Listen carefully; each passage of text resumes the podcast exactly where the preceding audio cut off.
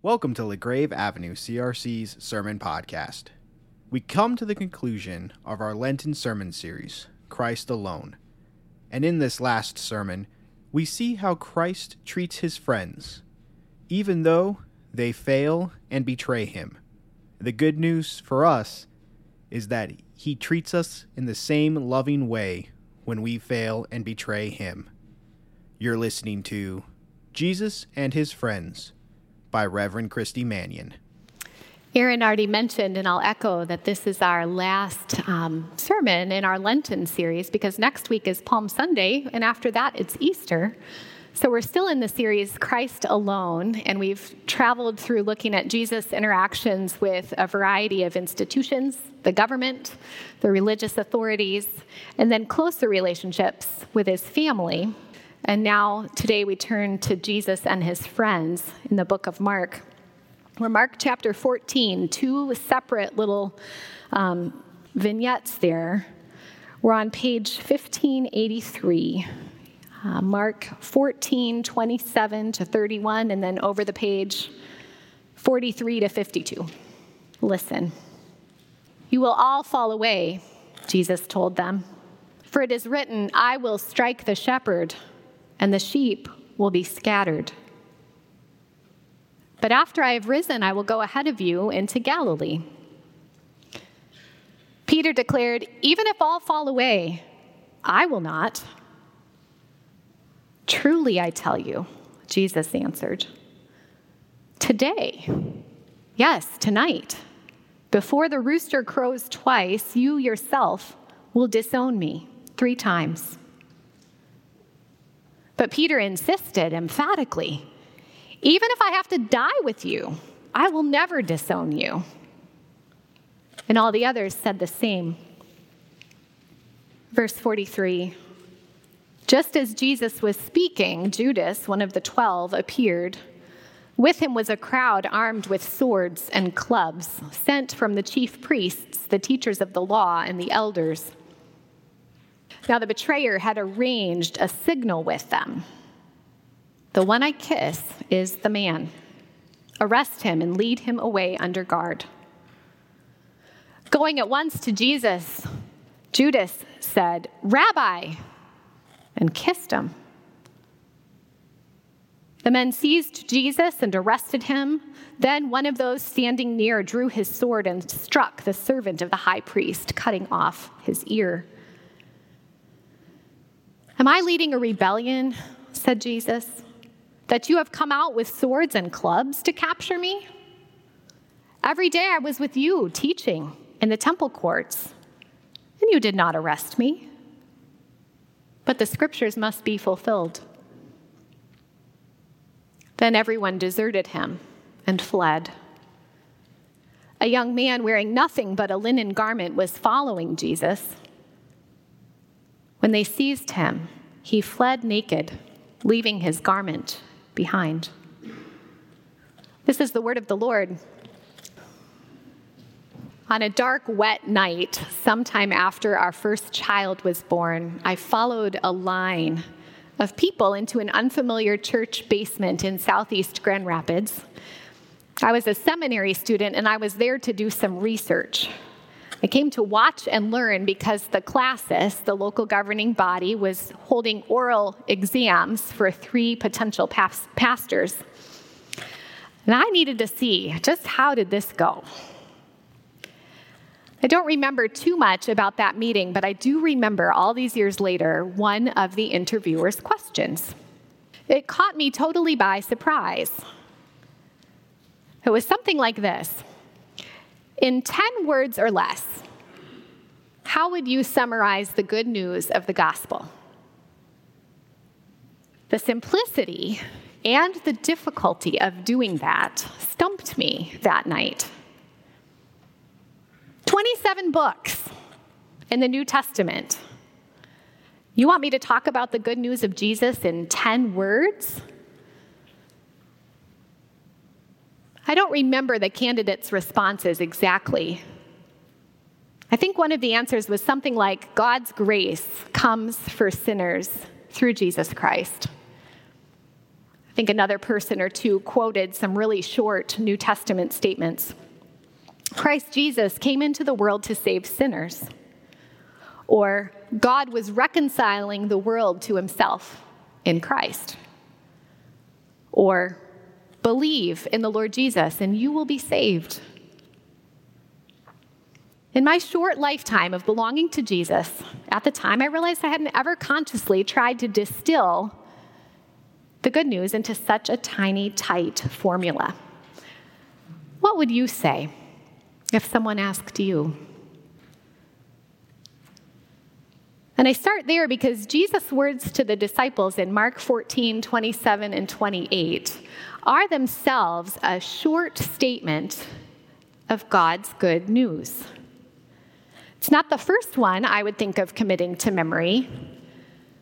The good news is there, but it's painted in purple and black and blue and gray. I will strike the shepherd, and the sheep will be scattered. But after I've risen, I will go ahead of you into Galilee. It's Passover night, and things are about to get very bad for Jesus and for his friends, the disciples. They're headed for the Mount of Olives after celebrating a somber dinner. Three times in Mark, Jesus has already tried, clearly, to prepare the disciples for the eventuality that he is going to suffer and die and rise.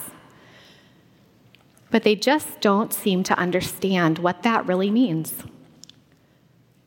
Peter and John and James have trekked up a mountain with Jesus. They've seen him on the mountaintop speaking with Moses and Elijah and hearing God's voice approve of his son.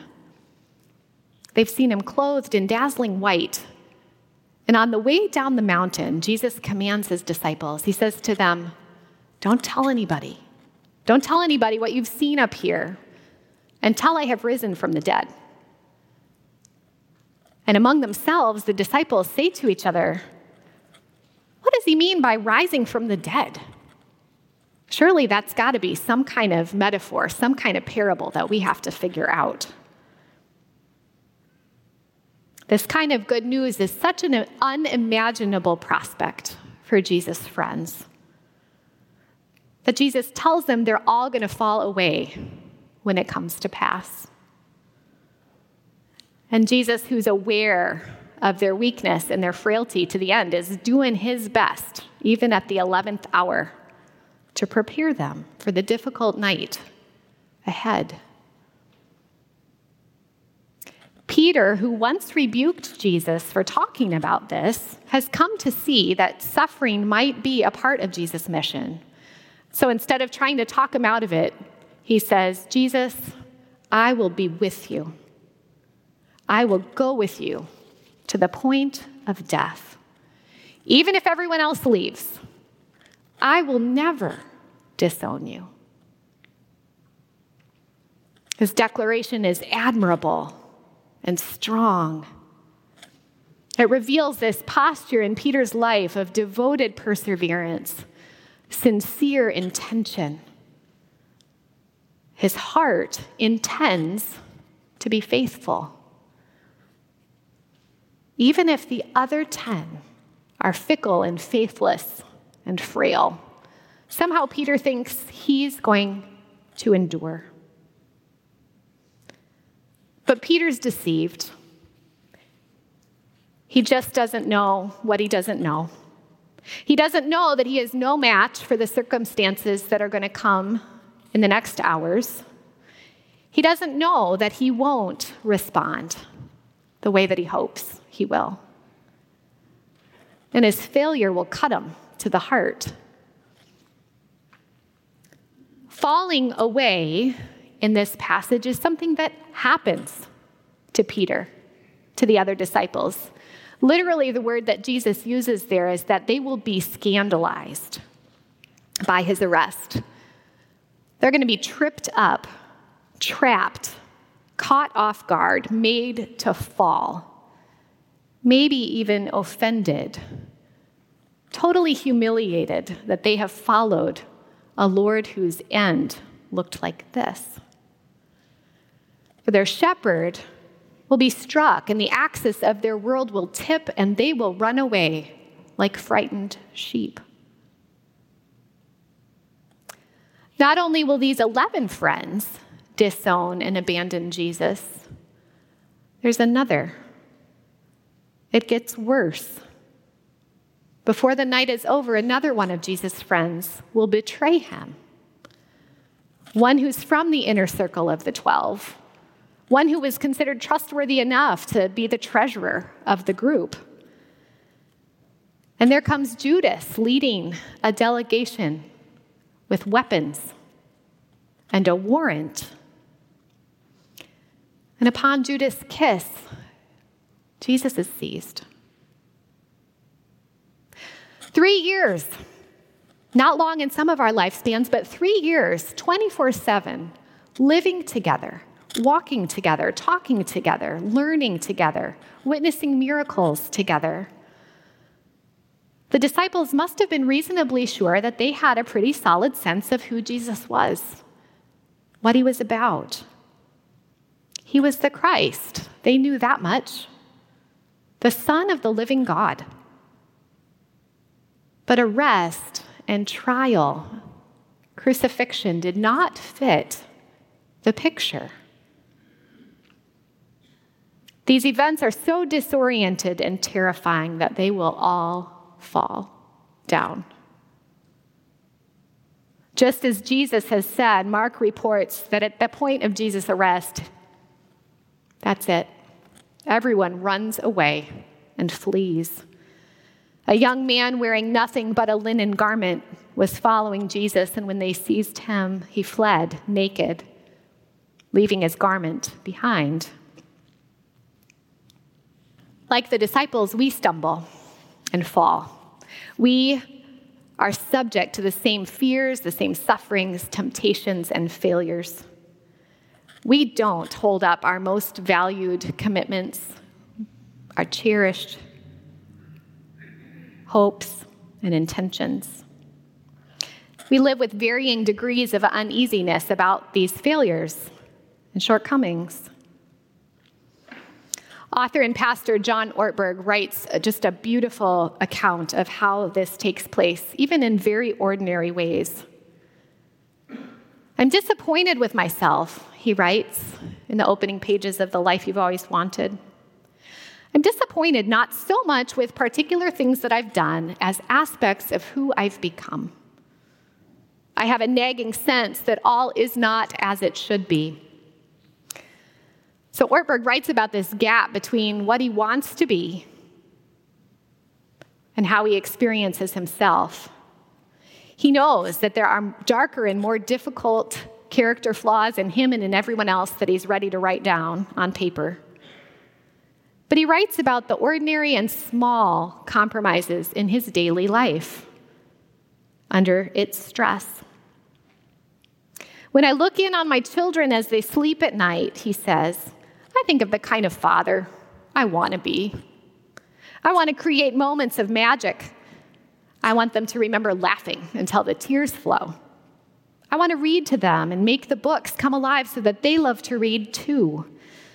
I want to have slow, sweet talks with them as they're getting ready to close their eyes. I want to sing them awake in the morning. I look in on them as they sleep at night, and I remember how the day really went. I remember how they were trapped in a fight about checkers, and I walked out of the room because I didn't want to spend the energy needed to teach them how to resolve conflict. I remember how my daughter spilled cherry punch at dinner, and I yelled at her as if she had revealed some deep character flaw. Simply because I'm big, she's little, and I can get away with it. I'm disappointed that I still love God so little and sin so much. The feeling of disappointment, Ortberg writes, is a reflection of a deeper problem. My failure to be the person that God had in mind when He created me. So, if you peel back the layers of aspirations, the layers of intention that paper over the void of our failures, what you will see looks an awful lot like that young man in the garden without his clothes, running for cover. Imagine a woman who's always longed for her dad's approval, and achievement has always been one way to secure it. She really wants to make her dad proud. She longs to be worthy of his affirmation, and so she works hard. She gets a good job. After college, she climbs the ladder. She's doing great. Then one day, her company is bought out. They're bringing in all their own people. Her job is cut. And she's tripped up.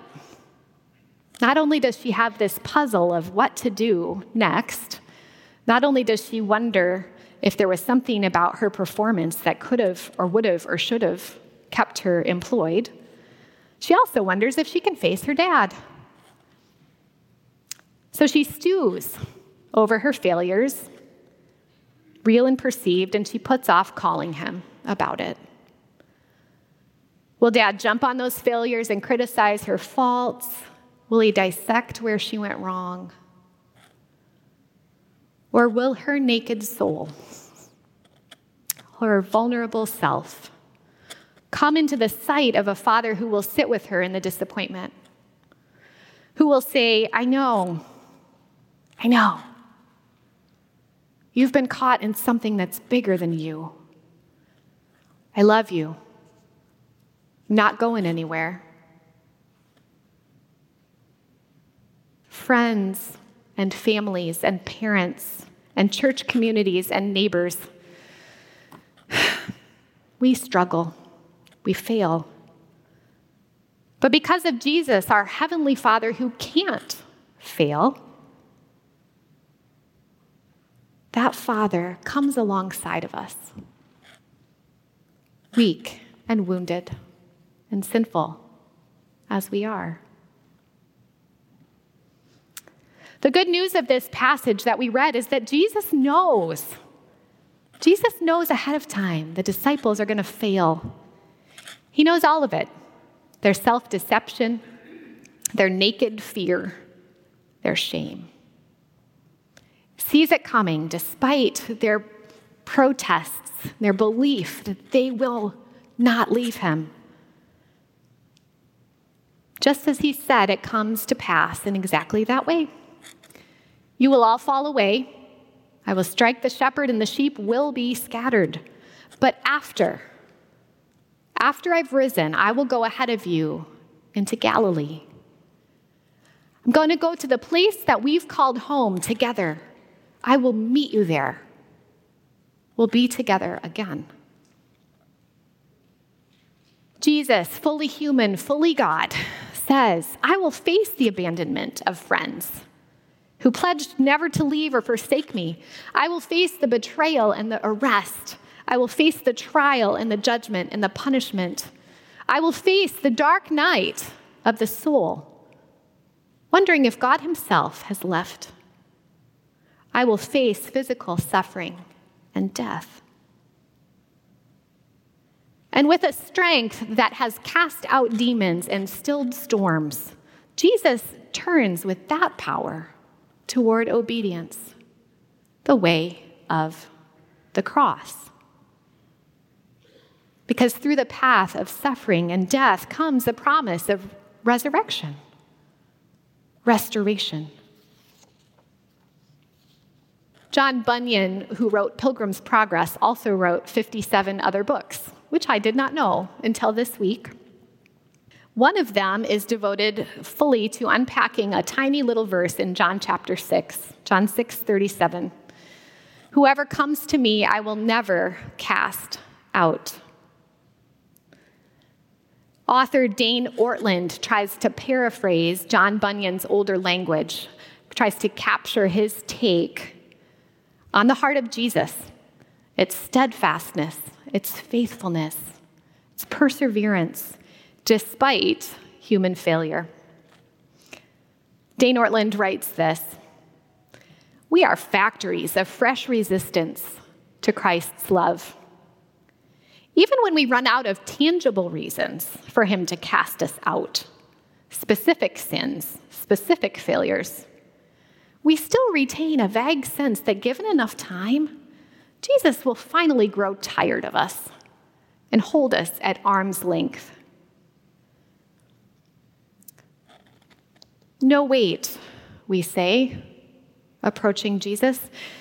You don't understand. I have really, really messed up. I know, he says.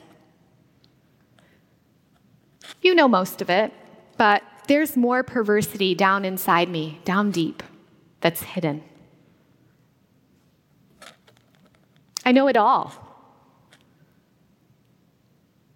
Well, the thing is, it isn't just my past, it's my present too. I understand. I don't know if I can break free of this anytime soon. You're the only kind of person that I'm here to help. Ah, oh, but you don't get it. My offenses aren't just directed toward others, they're directed towards you. Then I'm the one who's the most suited to forgive them. Oh, but the more of the ugliness in me that you discover, the sooner you're going to get fed up with me. Whoever comes to me, I will never cast out. The Jesus who sees all of you, all of me, knows the things that we don't want to see, the things that we haven't seen, the things that we can't see.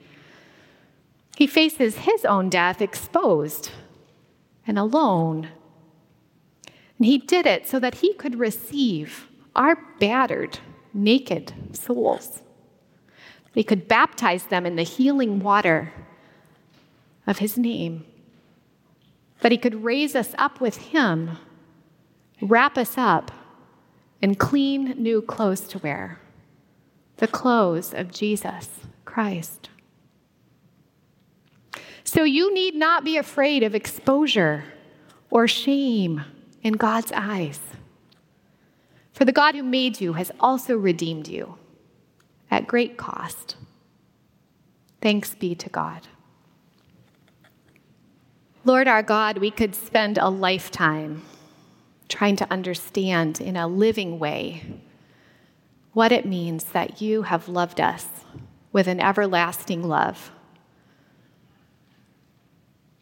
So, Lord, give us strength to put our hands in yours each day, to entrust to you not only our successes, but also our failures, to know that you see us, you've loved us, and you will carry us home. In Jesus' name, amen. Thank you for listening to LaGrave Avenue CRC's Sermon Podcast.